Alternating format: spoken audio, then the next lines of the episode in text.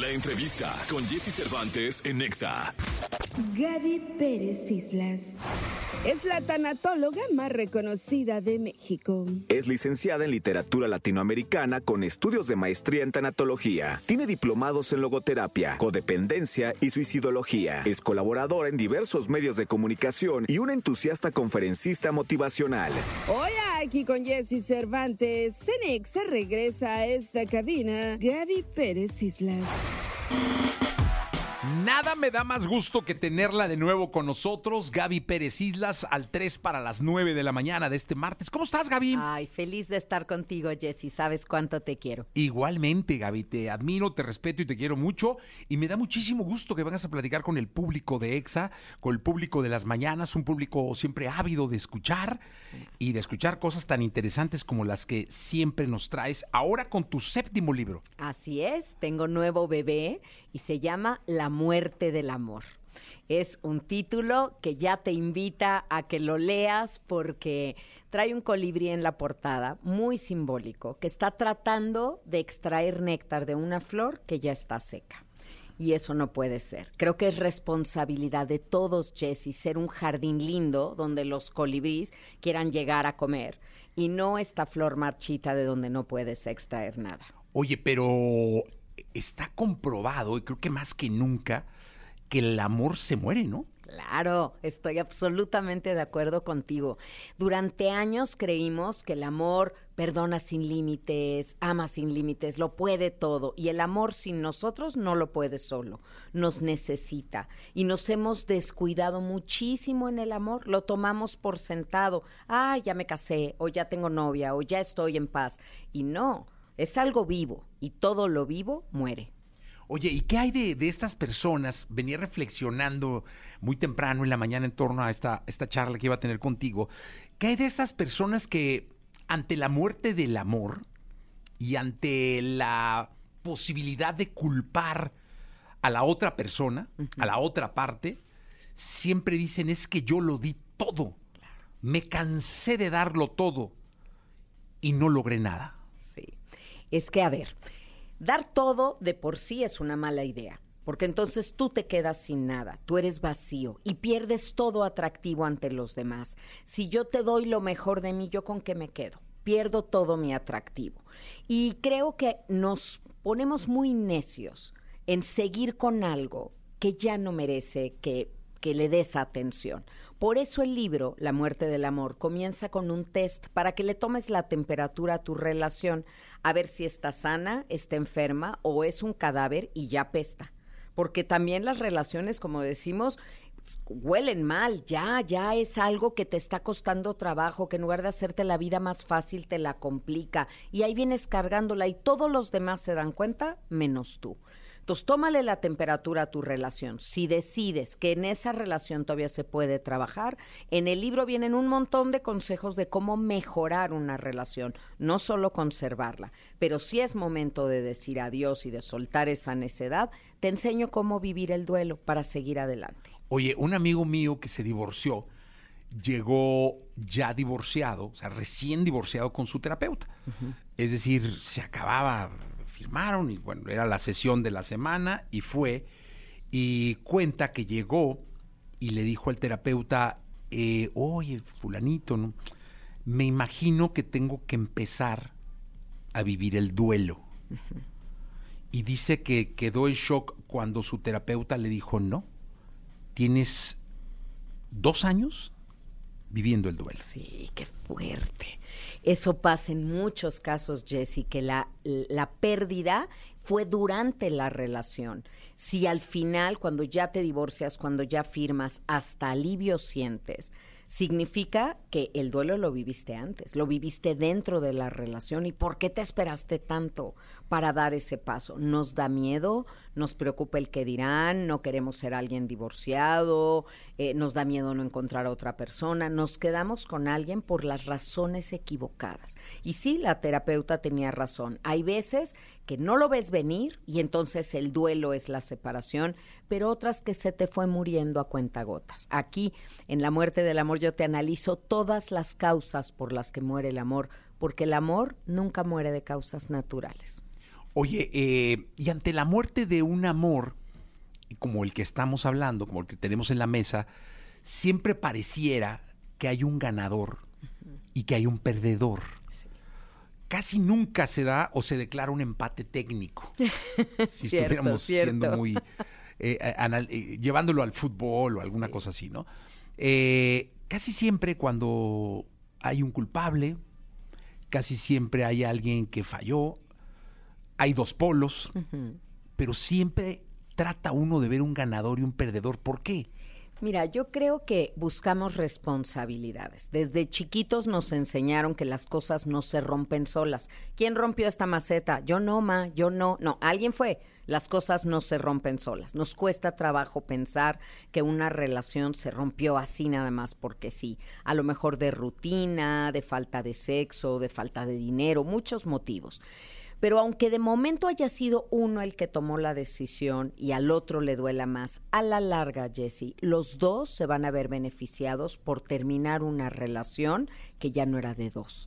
No se puede tener una relación siendo tú la carreta, el camino, empujarla, jalarla, hacer todo solamente un lado. Entonces a la larga va a ser mejor. Hay pérdidas que resultan ganancias con el tiempo. Y aunque duela, yo siempre digo algo que puede sonar fuerte, pero es cierto. Si alguien se quiere ir, acompáñalo a la puerta. Lo único es que no te dejes de querer tú. Se vale que te dejen de querer, sí se vale, pero no se vale que te dejes de querer. Qué bonita frase, caray.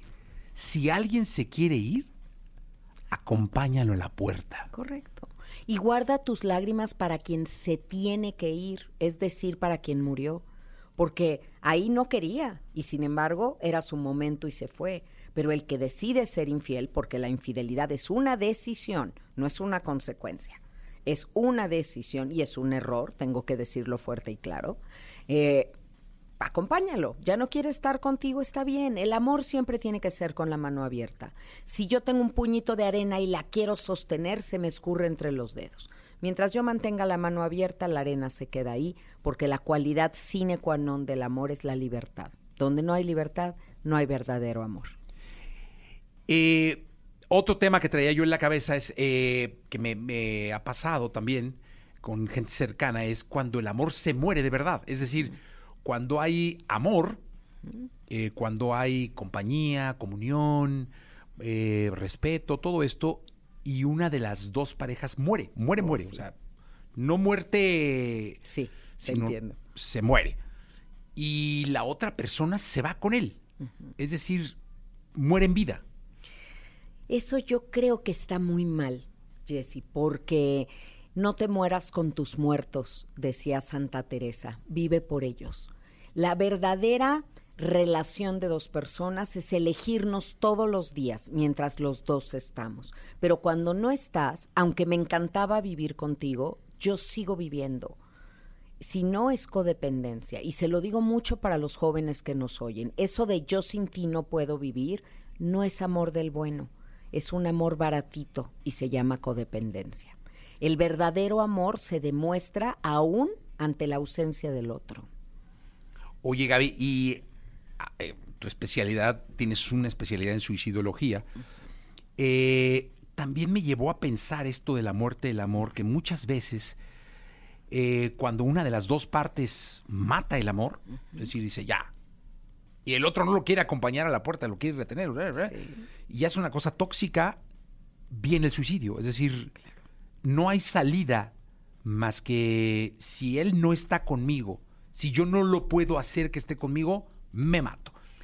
Ese es el piensa chueco que tiene el codependiente o el depresivo. Pero sí, siempre hay salidas. Ir a terapia, por ejemplo, no es hacerte un boquete en la pared para que huyas, es enseñarte dónde está la puerta y decirte que siempre hay caminos. Pero tienes toda la razón, Jesse, porque el suicidio en jóvenes es la segunda causa de muerte. ¿Y por qué? Por la terminación amorosa. La terminación amorosa en los jóvenes en la edad de Romeo y Julieta sentimos que no hay salida. Y también la terminación, la ruptura de una relación es la primera causa de depresión en mujeres entre los 30 y 45 años. Entonces, es algo muy serio de lo que teníamos que hablar, porque este libro te da esos dos caminos, o mejoramos una relación o la terminamos bien y nos salimos por la puerta grande, no por la puerta de atrás.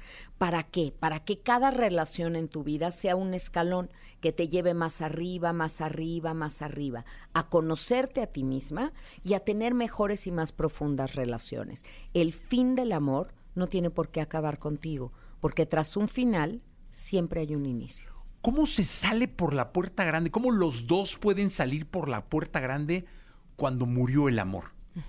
como adultos, Jesse, igual como entramos en eso. Este libro es para adultos, ¿no? Para jóvenes, pero que ya son adultos, porque si ya puedes tener una pareja, ya eres lo suficientemente grande para poder hacer las cosas no como niños cuando terminamos, no en berrinche, no manchando la biografía conjunta, hablando mal de ti, presumiendo y exponiendo en redes que ahora sí soy feliz y estas cosas que ponen. Por la puerta grande es con clase, como debemos de dejar a alguien hablando, con comunicación, porque el otro no es adivino o la otra no tiene una bolita mágica. Hay que decirle, primera llamada, no estoy feliz. Segunda llamada, ¿qué vamos a hacer para estar felices? Tercera llamada, me voy, comenzamos. Pero no el ghosting, no me desaparezco, no, no te vuelvo a decir nada. Creo que todo conflicto está a la distancia de una conversación si queremos tenerla. Hay una parte que me, encontré, porque dicen, hay, una leyenda urbana que, que todo buen libro, cuando eh, al azar tiras una hoja, lojeas y para, te va a arrojar algo positivo o algo bueno. Lo que necesitabas oír. Lo que necesitabas oír, ¿no? Eh, y a mí me arrojó esto que me pareció maravilloso. ¿Qué pasa cuando no lo ves venir? Es que dice, lo que no viste venir. Y viene una frase de Mario Benedetti. Eh, que dice, lo nuestro no ha sido un fracaso, sino algo mucho más horrible, un éxito malgastado. Ay, sigo oyendo esa cita y, y bueno, se me pone chinita la piel, porque sí es cierto que hay personas que están muy cegadas, que creen que todo estaba bien, pero si nos llevábamos perfecto, si teníamos una relación increíble, si estábamos felices y de pronto se va. Él o ella decide que ya no, que encontró a alguien más, que no está feliz. Y este es justo el caso más doloroso porque no le diste tiempo a la otra persona de enmendar ciertas cosas. Diste por muerto algo que todavía respiraba. Entonces no lo viste venir porque te engañaron, porque no quisiste ver las señales, porque estabas tan enamorada o enamorado de esa foto que colgamos en la pared de la pareja, los hijos, el perro, la camioneta y la casita, que no viste. Hay una canción de Alejandro Fernández maravillosa. Sé cómo no me di cuenta que ya no sonreías como antes. Y déjame decirte ahorita que digo canción, que este libro trae un código QR con una playlist. ah, por supuesto, porque bájala y escúchalo, porque es para leerlo, o sea, para escuchar esa playlist. Antes, durante o después de la lectura te va a acompañar. Está en las primeras páginas y es una maravilla, en realidad es del amor. Mira, página 20 lo voy a bajar. Página 20, ahí está tu código QR. Oye, pero ahí está, eh, me sigue arrojando el libro cosas que tengo que poner sobre la mesa. Otra vez, buscando el playlist, mira dónde paré. Ay, Dios, eso es una joya. El violentómetro. Eso es lo que más ocupada me tiene hoy en día, hablándole a los jóvenes para que reconozcan el nivel de violencia que hay en sus relaciones. Está muy fuerte, muy fuerte. Llega una chica, consulta conmigo y me empieza a contar su discusión y entonces me empujó y me aventó a la cama y todo. Le digo, oye, espérame, nunca me habías dicho que en tu relación había violencia. No, nunca me ha pegado.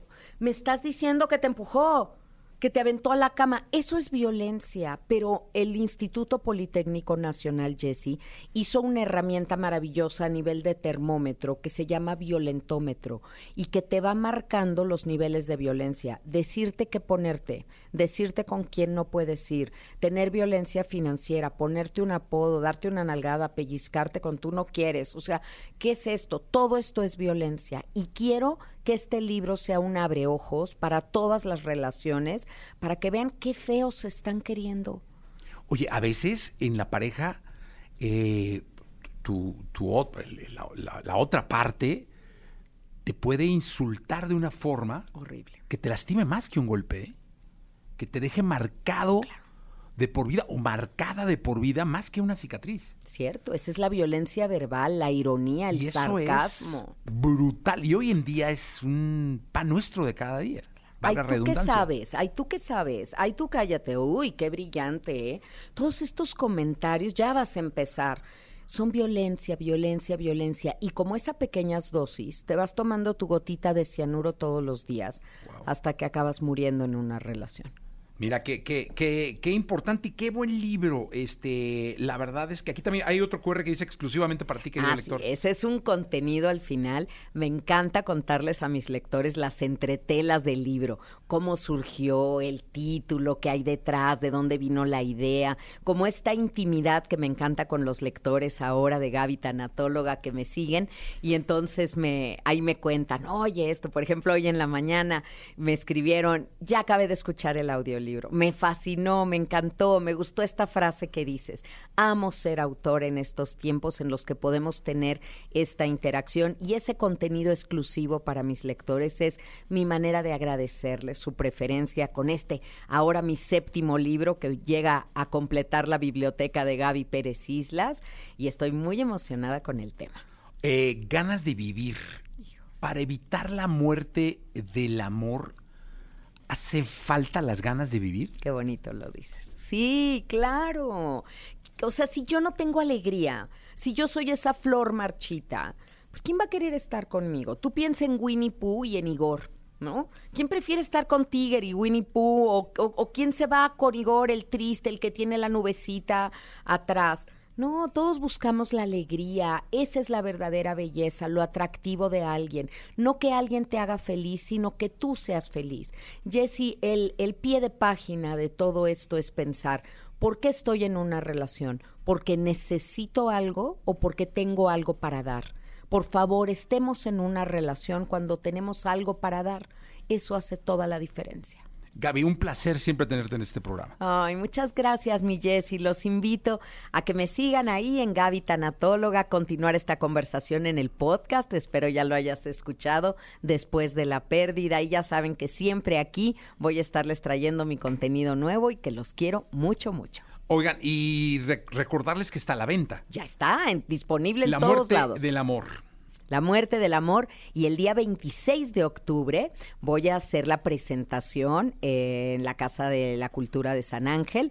Entonces ya voy a poner ahí en mis redes la invitación para que la sigan. Me va- lo va a presentar Gloria Calzada. Estoy increíble. bien, bien emocionada. 26 Yo tuve la de oportunidad de presentar uno de tus libros en la FIL. Sí, cómo lo recuerdo Sí, con Me dio cariño. muchísimo gusto. Gaby, un placer, insisto. Gracias. Eh, muchas gracias por venir, un honor. Gracias, mi Jessie. Gracias. 9 de la mañana, 14 minutos. Continuamos.